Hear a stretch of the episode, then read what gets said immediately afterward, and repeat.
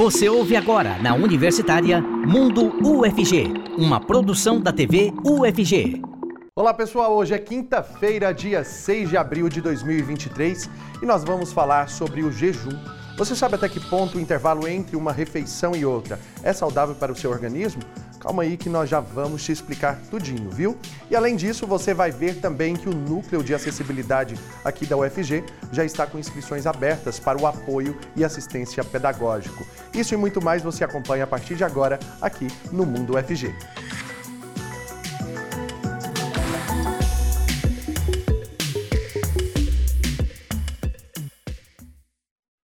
Sejam muito bem-vindos e bem-vindas vocês que acompanham a gente aqui pela TV UFG e também pela rádio Universitária 870M. Eu sou Cássio Neves, um homem negro de pele clara com cabelos black power e eu uso barba. Nesse bloco, o intérprete de Libras é o Diogo Marques, integrante do Labitave. Ele se descreve como um homem de pele parda, com cabelos e olhos castanhos escuros. E eu quero te convidar também a participar com a gente aqui por meio do WhatsApp. O número é esse que está aqui embaixo da sua tela, o 62991811406. Vai lá no nosso Instagram também, TVUFG. Se ainda não segue, comece a seguir para ter acesso a várias informações sobre a universidade e também sobre a nossa programação. E agora eu quero convidar você para a gente ir ali para as telinhas, a gente já vai caminhando aqui, porque já estão aqui com a gente os nossos convidados de hoje. Nesse bloco eu converso com a professora Érica Silveira, da Faculdade de Medicina da UFG.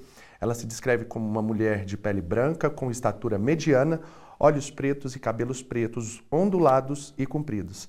Também está aqui com a gente o professor Gustavo Pimentel, da Faculdade de Nutrição da UFG. Ele se descreve como um homem de pele branca, com cabelos e olhos castanhos. Sejam muito bem-vindos.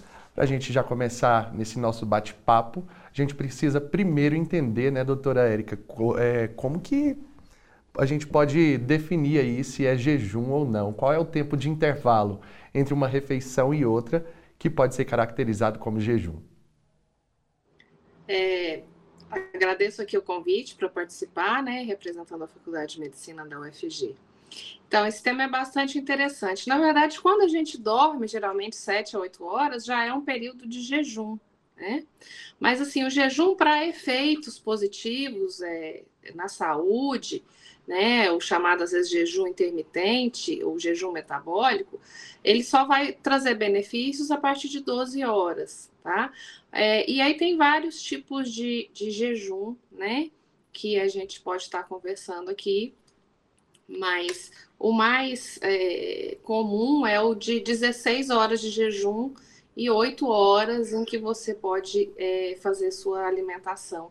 Essa janela de 8 horas alimentando e 16 horas é, de jejum é, de alimentos e de líquidos que têm algum valor calórico.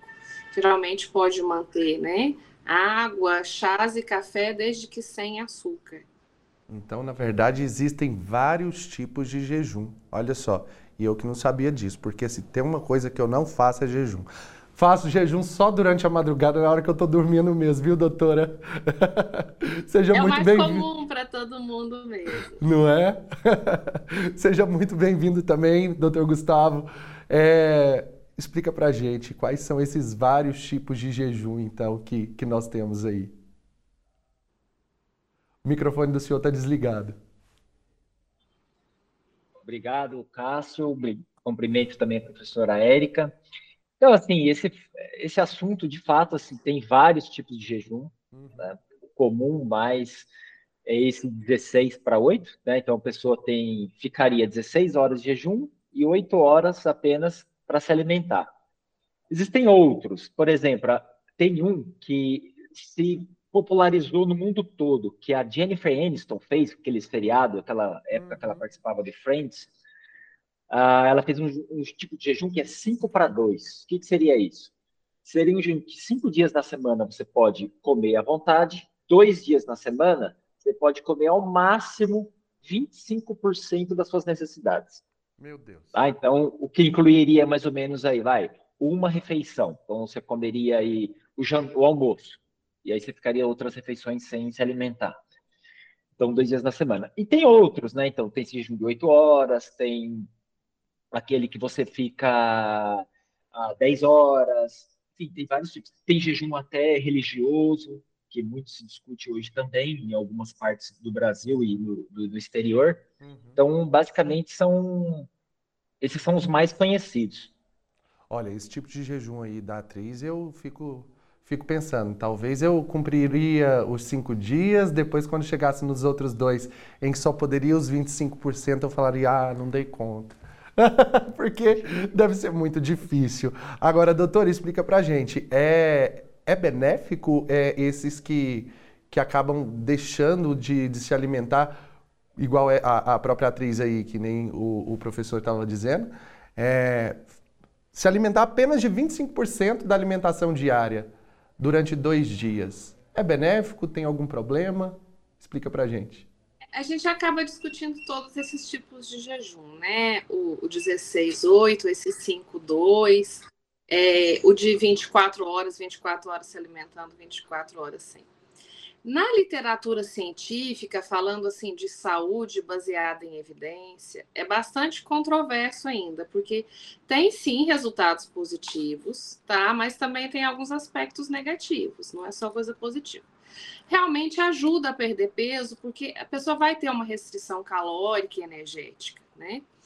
E até uma coisa que se recomenda, quem for fazer esse padrão aí 16, 8, é que nessas 8 horas não é para comer o mundo também, porque senão não vai resolver nada você ter ficado as 16 horas de restrição, uhum. né? É importante que se tenha, assim, uma dieta equilibrada, é porque senão você acaba fazendo episódios até de compulsão alimentar, então não resolve. Então tem que ser uma dieta bem equilibrada, um cardápio prescrito por um nutricionista, para que realmente vá ter esses efeitos positivos. Então, mostra efeitos positivos na perda de peso, né? Melhora da composição corporal, porque a partir de 12 horas a gente realmente começa a acionar uma quebra de gordura a partir de 12, 13 horas. Então, vai quebrar né, as camadas de tecido é, adiposo, sim.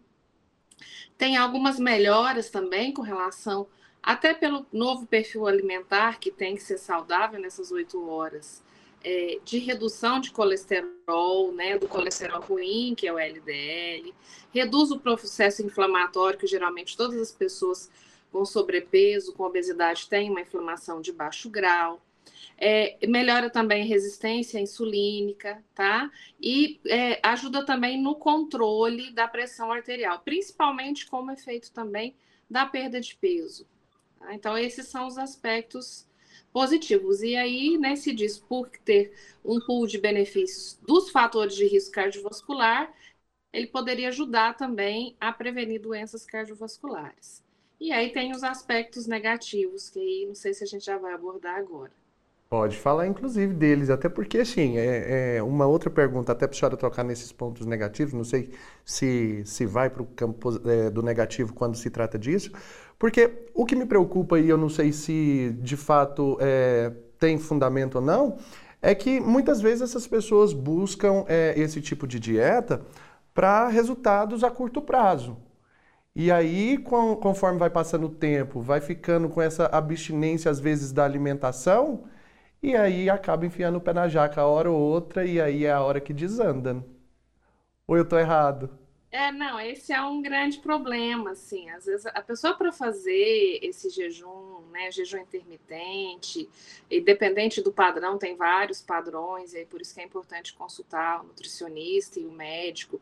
É, tem que ter uma alimentação equilibrada nos outros momentos que vai se alimentar, nos outros dias porque senão também não vai ter benefício. Se ficar comendo desregradamente, né, alimentos ultraprocessados, fast food, o resultado não vai ser positivo. Então tem que vir sim é, é, de uma restrição energética nos outros períodos para não sobrecarregar, mas é muito importante assim. Não dá para fazer esses tipos de jejum é, de, no modismo, sem consultar um profissional de saúde, porque algumas pessoas elas não podem usar. Por exemplo, pessoas que usam remédios controlados, que têm problemas renais, cardiopatas, gestantes, pessoas que já têm um baixo peso, né? É, pessoas idosas, é, que estão amamentando e também pessoas com menos de 18 anos, porque ela ainda está no processo de crescimento. Então, para essas pessoas, definitivamente não é recomendado. Para as demais pessoas, se querem começar a fazer, elas têm que passar por consultas e fazer uma série de exames médicos, exames bioquímicos laboratoriais, para verificar se tudo está normal, as taxas, né, as vitaminas, as taxas hormonais, se está tudo ok. E aí, fazendo né, o jejum intermitente, a gente pode ter alguns efeitos negativos, que mesmo estando tá nas taxas hormonais adequadas, pode vir a desenvolver né, problemas de tireoide, dificuldade de concentração, uhum. irritabilidade, é, dor de cabeça, enjoo, hipoglicemia, é, insônia, tudo isso. Eu mesmo, particularmente, eu já tentei fazer e eu sou como você, Cássio, eu não consigo, porque me vem uma irritabilidade. Complicado demais. É, vai sentir fome, sentir dor de cabeça, sentir um pouco de enjoo. Então eu abortei essa ideia, assim, porque eu quis testar em mim pelos benefícios, mas é muito difícil. É, eu opto muitas vezes por fazer aquela alimentação assim, é, que eu vou pelo. É, pelo prato colorido, sabe? Uma diversidade maior de alimentos prefiro é, dar esse direcionamento na minha alimentação e, claro, né, é saber uma ida frequente ao médico para a gente ter certeza se a saúde também está em dias. Porque não adianta, né, é, doutor Gustavo, a gente tá ali também com o corpo do jeito que, que você estava colocando na sua meta, do, da, daquela meta de final de ano que muitas vezes as pessoas colocam, mas a saúde não está em dias. Muitas vezes ah, falar, ah, a pessoa está gordinha, não, não, não tá saudável. Às vezes está magro e não está saudável também, não é isso? O microfone. O que é importante até ficar claro quando a gente fala do jejum é assim: quais são as pessoas que desejam fazer e por quê? Uhum. Hoje em dia não é só a questão do emagrecimento. Tem pessoas que, ah, eu não preciso perder peso, mas eu quero perder gordura. Será que o jejum intermitente é bom para essa pessoa? Aí tem um ponto. A Erika falou muito bem sobre o quê? Ela falou assim, ó, uma das coisas que pode dar é queimar gordura acima ali de 10, 12 horas. Isso de fato vai acontecer. Não queimar, ela disse a palavra quebrar. Isso é muito importante, porque o que, que seria quebrar a gordura? Quebrar a gordura é, por exemplo, pegar a gordura lá do tecido adiposo que está aqui na pochete da barriga, pegar ali do nosso fígado, que a gente também estoca gordura, enfim, várias regiões do corpo. E aí, o que, que o organismo faz? Ele pensa assim: olha, eu tô, não estou tendo nutriente. Então, ele pega essa gordura, ele joga lá para a circulação, joga para o sangue. Hum. Com a ideia do quê? Ó, eu preciso jogar no sangue porque não tem nutriente ali circulante, porque precisa depois enviar para os outros órgãos né, para o músculo, para eu conseguir pensar direito, para ter energia para o cérebro, para vários lugares. Só que aí que acontece? E aí é o problema. Ao invés da pessoa fazer exercício para queimar essa gordura, que ela foi lançada na circulação, através de queimar essa gordura, o que, que ele faz? Ele vai lá e fala: Nossa, eu fiquei muito tempo sem comer. Hoje, por exemplo, é pré-feriado, é, eu estou cansado, meu trabalho tá chato, é, final de semana eu vou ter que trabalhar, eu não tenho dinheiro para tal coisa, então minha vida não tá legal. O que, é que a pessoa pensa? eu mereço, né, doutor? Ah, a pessoa pensa assim: ah, hoje eu mereço, hoje eu mereço. O que, que ela merece? Ela coloca na cabeça. Ah, então hoje eu mereço comer duas pamonhas ao invés de uma, eu hum. mereço comer uma pizza, eu mereço comer mais doce do que o normal, eu mereço comer mais chocolate do que o normal. E qual que é esse problema dessas pessoas? Então, fica muito tempo em jejum e ao invés dela associar com exercício, o que ela acaba fazendo? No momento que ela tem essa refeição desregulada, igual a Erika citou, ela tem um processo, é um nome difícil, tá? Chama lipogênese. O que, que é isso? O organismo vai lá, tem um hormônio chamado insulina, ele pega e transforma de novo essa esses nutrientes, em especial a gordura, volta para o fígado. Normalmente, um dos efeitos colaterais que o jejum intermitente, que não é orientado por nutricionista, ou aquele jejum intermitente que é associado com sedentarismo, excesso de chás e má alimentação nas outras refeições, quando ela começa a comer, Geralmente, quando a gente vai ver essa pessoa, sabe que ela está? Ela está com fígado gorduroso. Olha só. Ou seja, ela não sabe fazer o jejum intermitente. Uhum. Então, essa. Só que aí a gente vai ver o quê? Ah, mas ela perdeu peso, Gustavo. Ela diminuiu a cintura aqui, ó. Ela, o cinto, ela diminuiu um, um número do cinto. Ora, a balança ela perdeu um quilo e meio. E foi bom para mim na época que fiz jejum intermitente. E aí, será que foi bom mesmo? Pensando em peso, parece que sim. E nos outros parâmetros? E o corpo é uma essa... máquina, né, do, do, do é, doutor Gustavo? Se a gente não se preocupa é, com o, o, conjunto todo do organismo, acaba que uma hora vai pifar, né? E, e tem uma coisa, Cássio, que é, é, muito bacana, que é o quê? No, na Austrália, tem aqueles dois os atores, que é o que fez o X-Men e o Thor. Eles são muito famosos. Eles saíram na mídia também falando que eles fazem jejum intermitente. Então, para para pensar.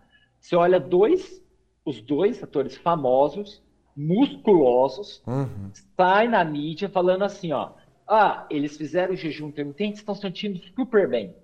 Mas espera aí, o que, que a pessoa que está nos assistindo pode pensar? Ué, peraí, a pessoa tem bastante músculo, está fazendo jejum intermitente? Então, primeiro, jejum intermitente parece que não cataboliza, parece que não faz perder músculo, parece que me deixa até mais forte. Olha essa pessoa, ela é forte e ele, e ele fez, então não faz mal.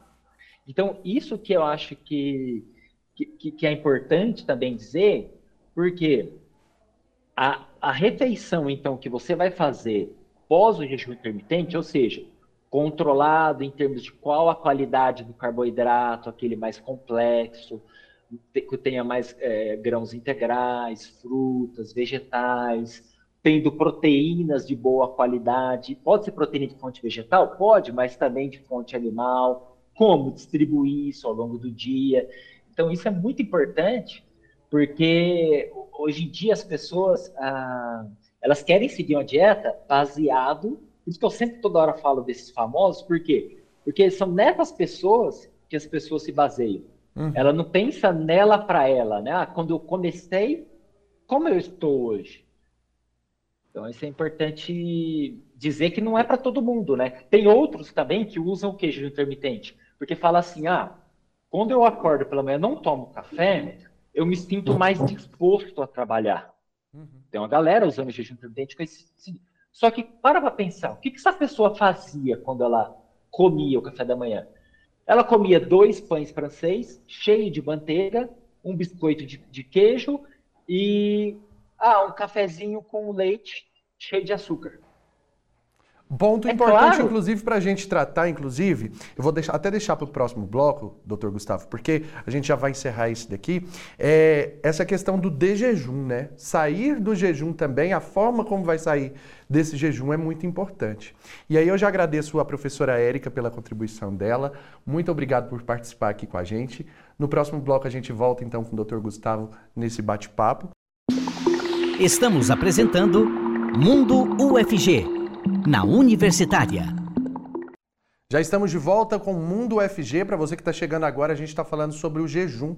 Você sabe até que ponto uma, um intervalo entre uma refeição e outra é saudável para você? É sobre isso que a gente está conversando aqui hoje. Nesse bloco, o intérprete de Libras é o Weber Flávio, integrante do Labitave. Ele se descreve como um homem branco, com olhos castanhos escuros, poucos cabelos e barba cheia.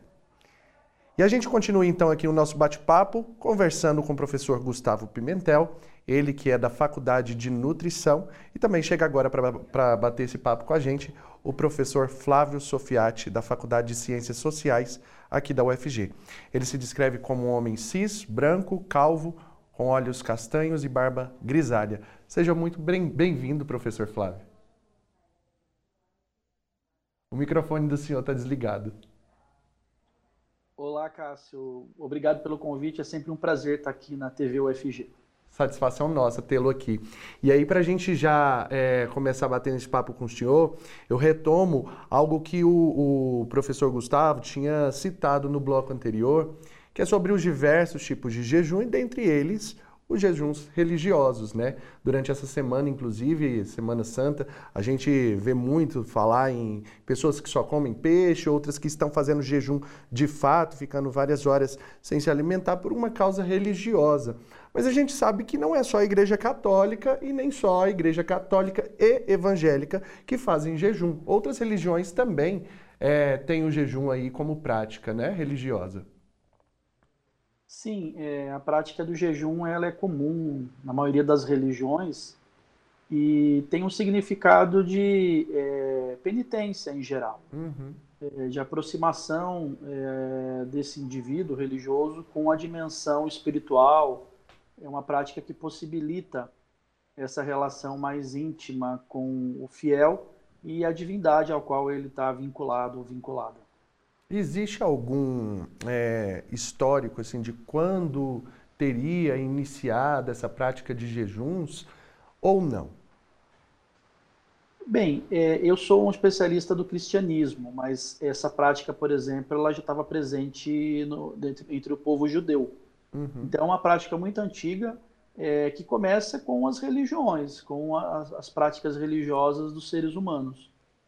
Ou seja, então não é só quem segue o cristianismo mesmo, várias outras religiões também têm a prática do jejum, né? Sim, e é sempre vinculado a essa perspectiva é, é, da penitência, mas também da caridade, viu, Cássio? É, ah, na tá. verdade, tá. em geral, quando a gente fala em jejum na religião, o que se lembra muitas vezes é do sacrifício, mas eu digo para você, enfim, aqui falando do ponto de vista da sociologia da religião, que o sacrifício não é de fato um elemento central do jejum, mas é um elemento que se centralizou diante das religiões que foram, enfim, foram sendo apropriadas por grupos né, de poder que, enfim, ao tentarem dominar as pessoas, acabaram assumindo essa lógica da religião como uma religião do sacrifício. Como é o caso, por exemplo, no mundo moderno, em que você tem um sistema societário, que é o capitalismo, que acabou se apropriando de grande parte dessa dimensão é, ritualística das religiões, no caso do Brasil, do cristianismo, e acabou tornando essa prática do jejum uma prática sacrificial, do sacrifício. Mas na essência do cristianismo, do judaísmo, é, a penitência ela está muito mais vinculado, né, o jejum está muito mais vinculado a essa lógica da penitência, né, de ser um elemento que colabora com a prática da reza, da oração, esse contato direto do indivíduo com a sua divindade, no caso dos cristãos com Deus, e também da caridade, onde a pessoa ela vai, enfim, se despir da sua condição humana e vai se entregar para a comunidade, vai partilhar a sua vida e seus bens com a comunidade. Daqui a pouquinho a gente volta, inclusive, falando sobre essa questão do jejum nas religiões, porque eu quero tirar uma outra dúvida com o Dr. Gustavo, que o senhor falava no bloco anterior sobre é, o de jejum. Sair de um jejum se alimentando com alimentos ricos em calorias, é, com alimentos que de fato vão é, são embutidos, né, são multiprocessados. Esse também é um problema. Tem que se preocupar então com aqueles alimentos que vão fazer parte desse de jejum também, para que o corpo fique tranquilo, né? De fato, de fato. É... E aí, quando a gente comenta sobre isso, o que as pessoas normalmente fazem é o quê? Dá preferência a uma quantidade de alimento grande de carboidrato, uhum. geralmente o cafezinho com leite misturado com um pouquinho de açúcar. E, infelizmente, a, as pessoas esquecem do quê? De incluir um pouco de fibras na alimentação. Então, ou seja, ou uma fruta, ou algum outro uh, cereal que hoje em dia até mais em, é, em conta em termos de custo e de acessibilidade, por exemplo, a aveia. É um alimento hoje muito mais barato uh, do que antigamente e pouca gente consome, pouca gente inclui né, no, no, café da manhã. Ou seja, ela tem, ela, ela compra ali é, um pão francês que custa de 60 centavos a um real, mas ela não compra uma aveia que custa 3,50, daria para ela consumir duas semanas duas colheres de sopa, por exemplo, né? E então isso e mesmo embutido que você citou, né, caso as pessoas elas querem incluir, né? Ah, coloca bacon no café da manhã, salsicha, linguiça no café da manhã. Então são tipos de alimento que você fala, será que está correto? Né? Será que nós precisamos desses alimentos uh, logo pela manhã? E de fato não precisamos. De fato não precisamos, até porque só para finalizar esse assunto, o que, que a gente pensa? a, o que, que, a pessoa tem que pensar assim? Ah, se ela tem um, um, hábito alimentar, ou seja, mais baixo em proteína, mais baixo em, nesses alimentos com fibras no café da manhã, quando for ali o horário, 11 horas até meio-dia, a hora que ela vai se preparar para o almoço, ela está com uma fome exagerada. Por quê? Porque ela consumiu alimentos pelo contrário, que ao invés de inibir a fome, ajuda a aumentar ainda mais o apetite. Uhum. E aí acaba que o quê? Ela acaba que vai comer mais do que deveria. Né? Então, o, o, hábito que seria ali, o jejum que ela teve noturno ali, que ela parou 10 horas da noite para comer, que foi a última refeição, até a, próximo do seguinte, que café da manhã foi 7 horas, ela acaba que dá um susto ali, né, pro organismo dela, incluindo esses alimentos de mais baixa qualidade. E, muitas vezes, um custo maior. Professor Flávio, e aí voltando na questão religiosa, é, nós tocávamos também no ponto de, do, de, dos jejuns que, que são praticados aí hoje em dia, né? Que é o do 16, aquele de 16 por, por 8 horas, tem o de 24, 24 e tem aquele de 6 é, é, como que é, o professor Gustavo, o terceiro eu esqueci, que é o de, de 5 por 8, 5 por 2, quer dizer? O microfone. 5 por 2, 7 dias dois. na semana. É. Então, 5 ela come meio que à vontade, 2 dias até 25% das calorias. Pronto, era isso. Então nós falávamos nesses jejuns. Aí a gente vai para o cristianismo, que é a especialidade do Senhor. Jesus ficou 40 dias e 40 noites jejuando. E aí? Humanamente falando, é complicado a gente falar num jejum desse, né? Então, Cássio, muitos, é, enfim, elementos é, bíblicos não são literários, né? O importante desses 40 dias de Jesus no deserto tem a ver com enfim, o tempo de penitência de Jesus, né? enfim, as renúncias que ele fez, uhum. mas é, não significa necessariamente que, enfim, ele passou 40 dias sem comer e sem beber, uhum. mas ele teve 40 dias de reflexão. É o que, por exemplo, o cristianismo propõe é, desde a quarta-feira de cinzas, que é o dia seguinte do, do carnaval, até o domingo de Páscoa. Esse tempo de preparação, de você refletir sobre sua vida, de você repensar a sua relação com a comunidade, então, tudo isso, é, enfim, é, é, é, envolve essa dimensão simbólica é, que a religião é, oferece, enfim, para os seus fiéis, no sentido de pensar a vida, um momento de reflexão sobre a vida. E o jejum entra nessa perspectiva, de jejuar no sentido de você conhecer melhor o seu corpo, se aproximar mais da dimensão espiritual da sua vida, mas não necessariamente significa, como eu havia falado antes, anteriormente, é um sacrifício. Como eu disse, o sacrifício foi um elemento inserido pelos donos do poder na religião para dominar as pessoas. É aquela história, né? Durante esses 40 dias aí, é... não é só deixar de comer uma carne bovina, uma carne suína, passar a comer mais peixe, mais ovo. Tem que fazer jejum da língua também, né? é, porque na verdade se fala, por exemplo, amanhã é sexta-feira, não pode comer carne. Mas a gente tem que entender o contexto, né, Cássio? Como eu disse, é, o jejum passa pela dimensão da penitência, mas também da caridade. O não comer carne tinha o um sentido de você, enfim, não, é, é, enfim, comer uma comida mais é, modesta na Sexta-feira Santa, é, de você comer algo mais barato. Mas se for pegar o contexto aqui de Goiânia, por exemplo. Ah, o peixe está é, muito tá, mais caro, tá né? muito caro. Eu, por exemplo, vou dizer, amanhã eu vou comer um, um porquinho, como eu não sou judeu, e para mim a, a, carne de porco não é, enfim, é algo que não seja sagrado, né? Uhum. Eu vou comer um porquinho que eu comprei por 12 reais o quilo, porque para mim está muito caro pagar 150 no salmão. Ah, mas está né? caro para o senhor e para todos nós, né? Exatamente. Então, é, o importante da, da, enfim, desse jejum aí do não comer carne envolve porque às vezes as pessoas apegam à tradição, mas não entendem o significado dela. É verdade. No passado, carne era muito mais caro que peixe. É, hoje, aqui onde nós estamos morando, é muito caro o peixe. Né? Uhum. Né? Então eu vou comer uma comida mais modesta amanhã e vou partilhar o excedente com as pessoas. Foi o que o Papa Francisco, por exemplo, propôs no Natal passado. Qual foi a, grande fala dele, do meu ponto de vista? Né? Foi: olha, A gente tem o costume de no Natal comprar as coisas, né? Consumir muito. Vamos dar uma diminuída no consumo, vamos comprar um presente mais modesto e vamos partilhar esse dinheiro excedente que a gente tem com os pobres. Uhum. Então, esse jejum da, da carne na sexta-feira envolve esse elemento da caridade. É que a gente acaba se apropriando da tradição sem entender o seu significado. Né? Então, eu digo assim, né, para você, né, que quer seguir a tradição, é, você vai comer uma comida mais simples. Se a carne está mais barata que o peixe, se a carne de porco está mais barata que o peixe, que é o caso nosso aqui, vamos comer uma carne de porco, entendeu? Mas enfim, eu estou falando aqui do ponto de vista da sociologia da religião, viu, Cássio? Claro.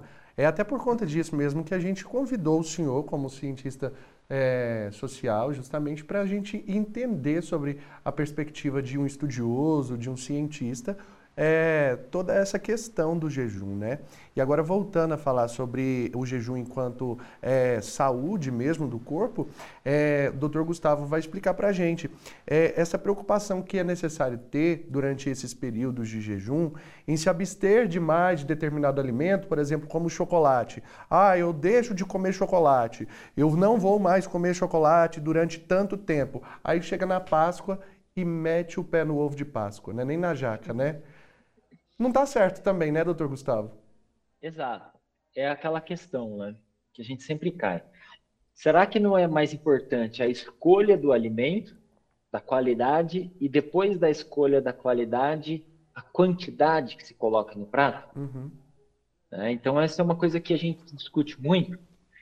E tem até um, um ponto, Cássio, que eu, que eu gostaria de falar sobre isso, é o quê? Tem um...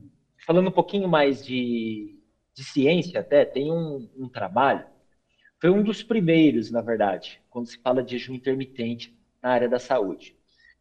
Ele foi publicado numa revista chamada JAMA Internal Medicine, uma, uma revista muito prestigiosa, né? O que, que eles fizeram? Eles pegaram lá o um grupo de pessoas e falaram e, e organizaram com elas. Ó, nós vamos passar aqui o jejum para vocês orientado, nutricionista, médico, vários profissionais da saúde e não da saúde, Tá? E seguiram eles por seis meses. Então, o que, que aconteceu? Eles tiveram esse grupo que fez jejum intermitente e o outro grupo fez o quê? O outro grupo só chegou para eles e falaram assim: ó, você tem que comer menos. Dá preferência, ao invés de comer o pão francês duas unidades, come uma. Ao invés de você comer o pão com margarina e presunto, come o pão com só a margarina.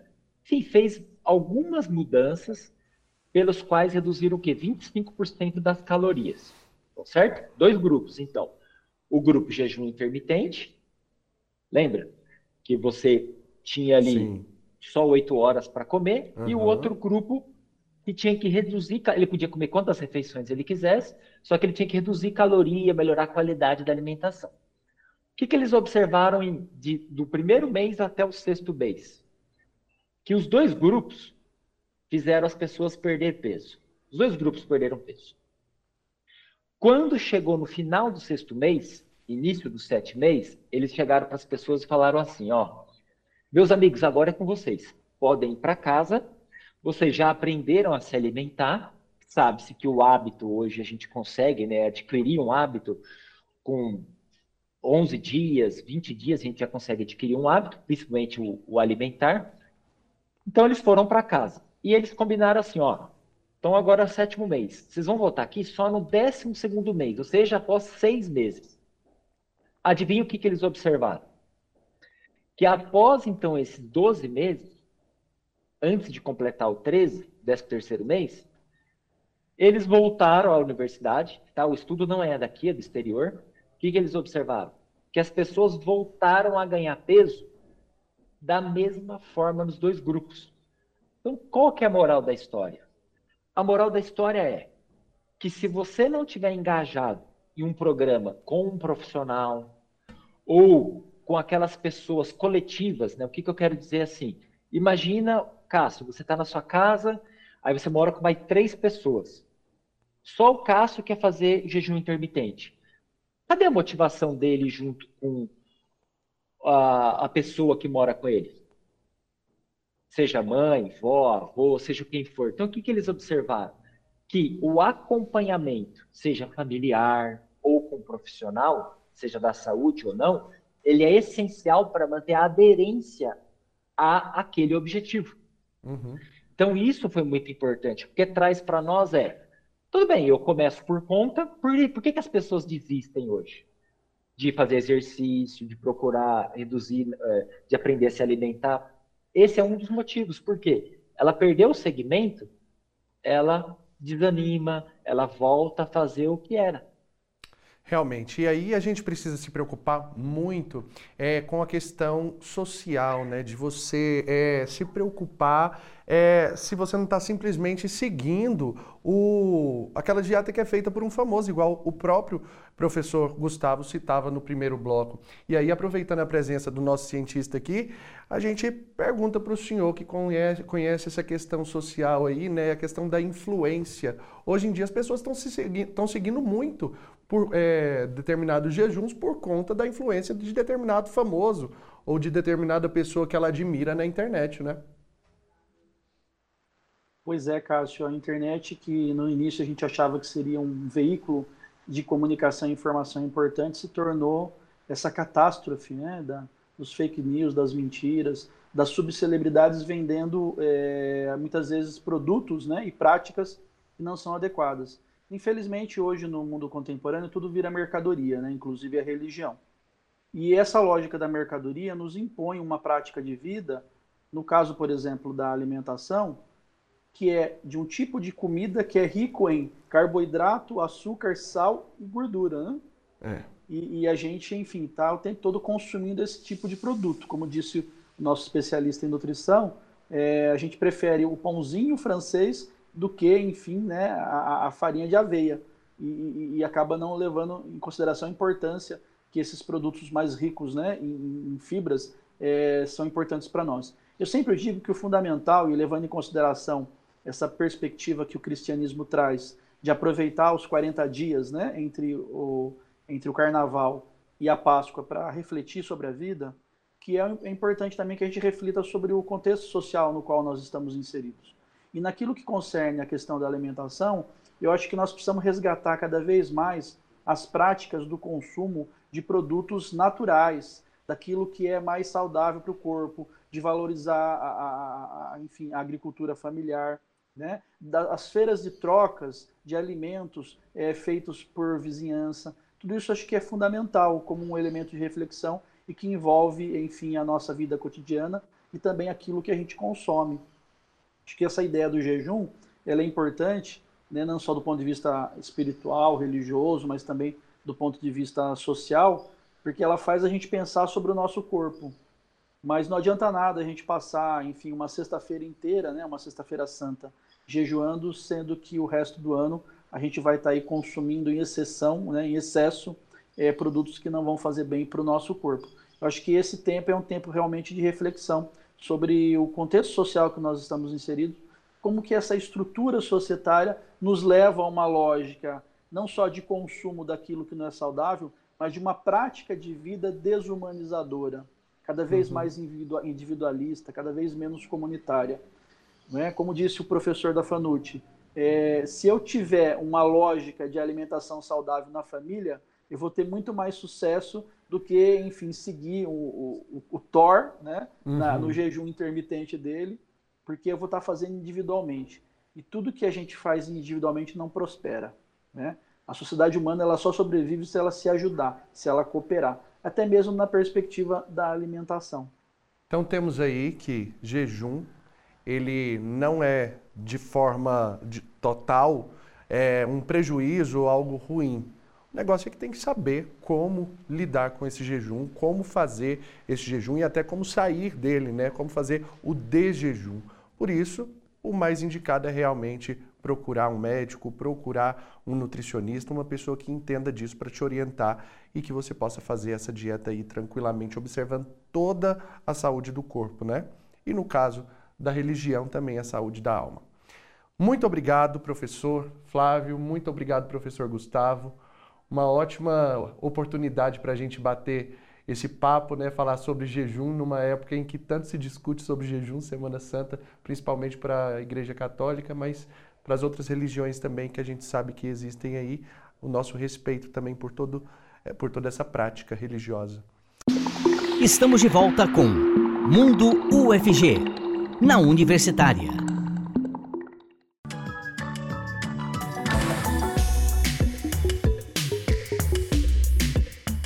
Já voltamos e antes de continuar com o programa, quero falar para vocês que o nosso intérprete de Libras, que está aqui com a gente hoje, que está aqui com a gente nesse terceiro bloco, é o professor Diego Barbosa. Ele se descreve como um homem de pele branca, com cabelos e olhos castanhos e barba cheia. Inclusive, a gente está bem servido de, de intérprete, né? Tem um no primeiro, um no segundo e outro no terceiro. Muito obrigado pela contribuição de vocês aí, inclusive trazendo essa acessibilidade ao nosso público surdo, né? As pessoas que têm não escutam, mas podem nos acompanhar aqui por meio dos intérpretes, né, que trazem para eles toda essa acessibilidade. Muito bem, continuando então, agora eu quero falar para vocês que a creche aqui da UFG está promovendo uma campanha de arrecadação de livros literários para as crianças. A gente confere mais detalhes na reportagem, vamos acompanhar. A iniciativa Doe Imaginação arrecada livros literários que vão atender os alunos do Centro de Ensino e Pesquisa Aplicada à Educação da UFG, principalmente os pequeninos do Departamento de Educação Infantil, o DEI. Essa é a primeira edição da campanha, realizada em parceria com o Sindicato dos Docentes das Universidades Federais. Maria José, diretora de Assuntos Educacionais e de Carreira da UFG, explica a necessidade da ação. Atualmente, o Departamento de Educação Infantil, assim como a universidade, né, como um todo, tem atravessado aí uma crise econômica é, decorrente né, do governo anterior e nós percebemos a necessidade de apoiar a universidade abrindo essa campanha para que a gente possa arrecadar materiais, recursos pedagógicos que são fundamentais ao trabalho é, com as crianças da educação infantil. As crianças que serão atendidas têm de 0 a 6 anos de idade. Por isso é importante garantir que os livros para doação tenham ilustrações e linguagem simples. Dessa maneira, é possível contribuir para a formação intelectual humana, como considera Bárbara Souza, professora do DEI.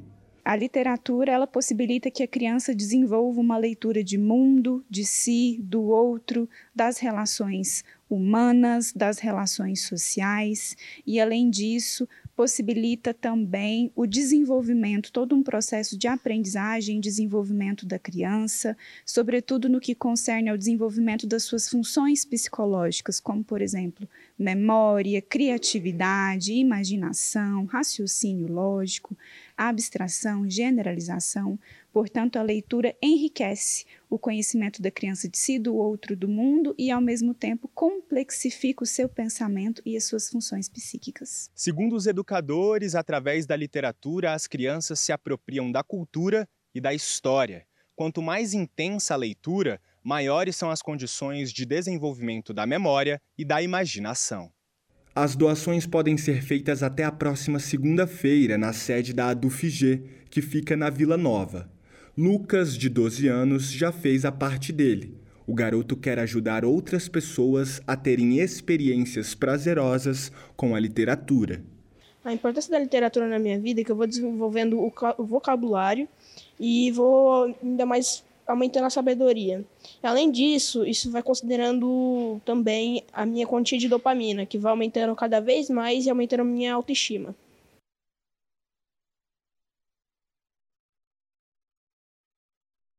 Olha só, que exemplo, né, gente? Inclusive, façam que nem o Lucas, se tiver algum livro aí, passe ele para frente, pode ir lá na DUA FG, fazer a sua doação, deixar esse livro lá, porque livro bom, depois de lido, é aquele livro que é passado para frente, né? Porque dá oportunidade para outras pessoas lerem também. E agora eu quero te contar que o Núcleo de Acessibilidade aqui da UFG está com inscrições abertas para apoio e assistência pedagógico. Quem traz as informações para a gente é a Ana Clelma. Olá para você que nos acompanha. O núcleo de acessibilidade ele foi criado com a proposta de viabilizar a, uma educação superior e aos estudantes com mais acessibilidade, né? Aos estudantes com deficiência física, visual, auditiva e intelectual. E agora está com inscrições abertas para apoio pedagógico e assistente pedagógico. Nós vamos falar sobre isso agora, mas antes eu vou fazer a minha autodescrição. Eu sou a Ana Clelma, uma mulher negra de pele clara, tenho cabelos pretos, logo abaixo dos ombros, cacheados e uso óculos. E hoje a gente recebe aqui a professora Ana Cláudia Sá, que é diretora de acessibilidade aqui na Secretaria de Inclusão da UFG. Ela se descreve como uma mulher de olhos castanhos, tem cabelos na altura dos ombros e com mechas e usa óculos. Oi, professora, seja bem-vinda aqui ao nosso programa e já começa falando para a gente sobre as atividades da Diretoria de Acessibilidade da UFG. Boa tarde. Boa tarde. É, olá a todas as pessoas que estão nos assistindo. É um prazer estar aqui.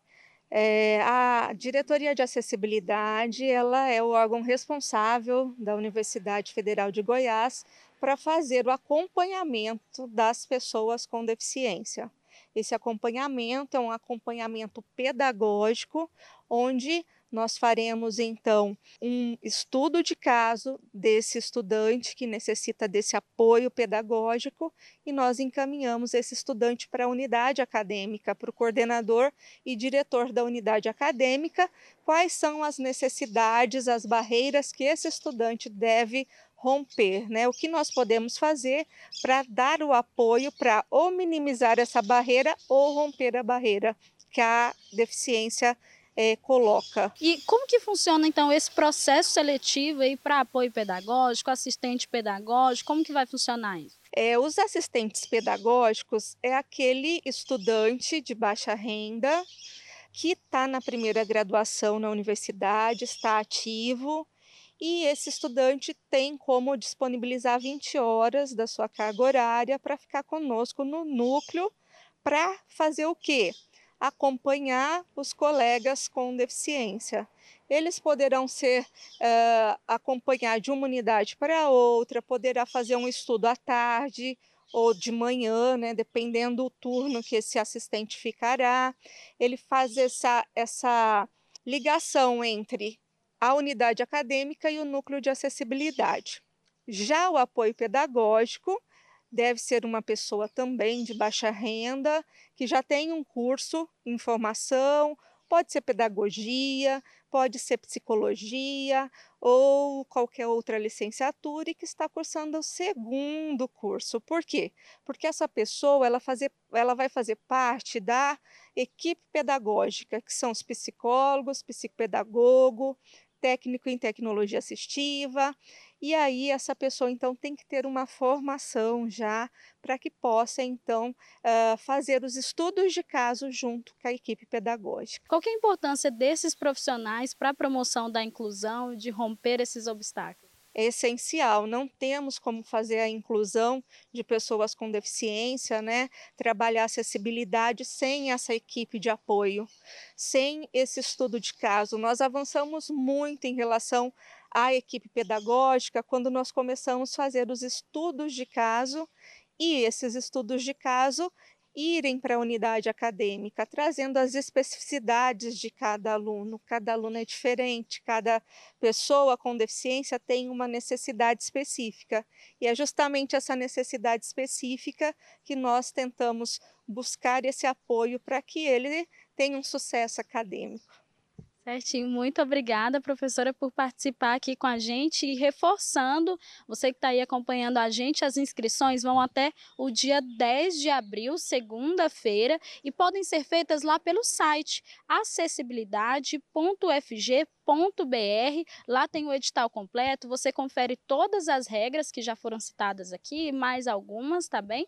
E para conhecer todo o trabalho aí da Secretaria de Inclusão, que tem outras diretorias também, acesse o site é, sim.fg.br,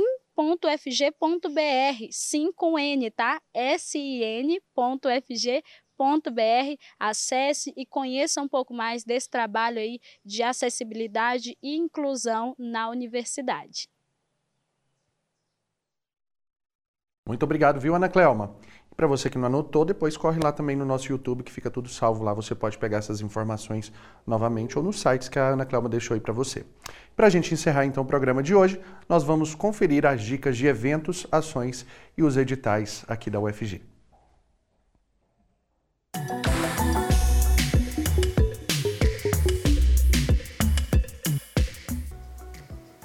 E aí, pessoal, tudo bem? Chegou a hora de saber o que está rolando na universidade.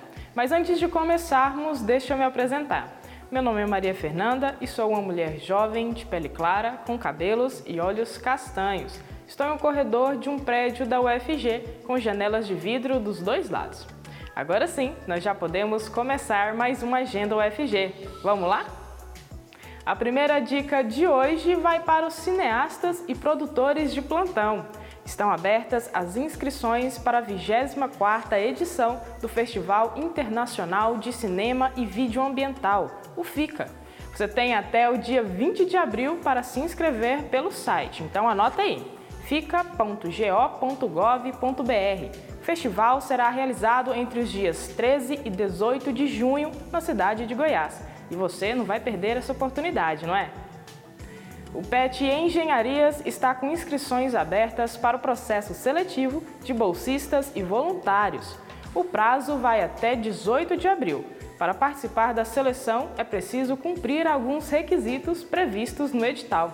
Para conferir essas e outras informações, acesse o Instagram PetEMCUFG. Lá também está disponível o link para inscrição. E para finalizar a nossa agenda de hoje, está aberto o edital para a seleção de estagiários bolsistas na UFG. As 52 vagas são destinadas aos estudantes de graduação presencial e à distância da Regional Goiânia. Para participar do processo seletivo, os estudantes devem estar regularmente matriculados em um curso de graduação a partir do segundo período.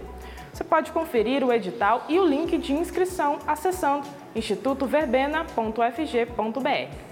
Eu fico por aqui, essa foi a agenda de hoje. Continue acompanhando a programação da TV UFG e até mais.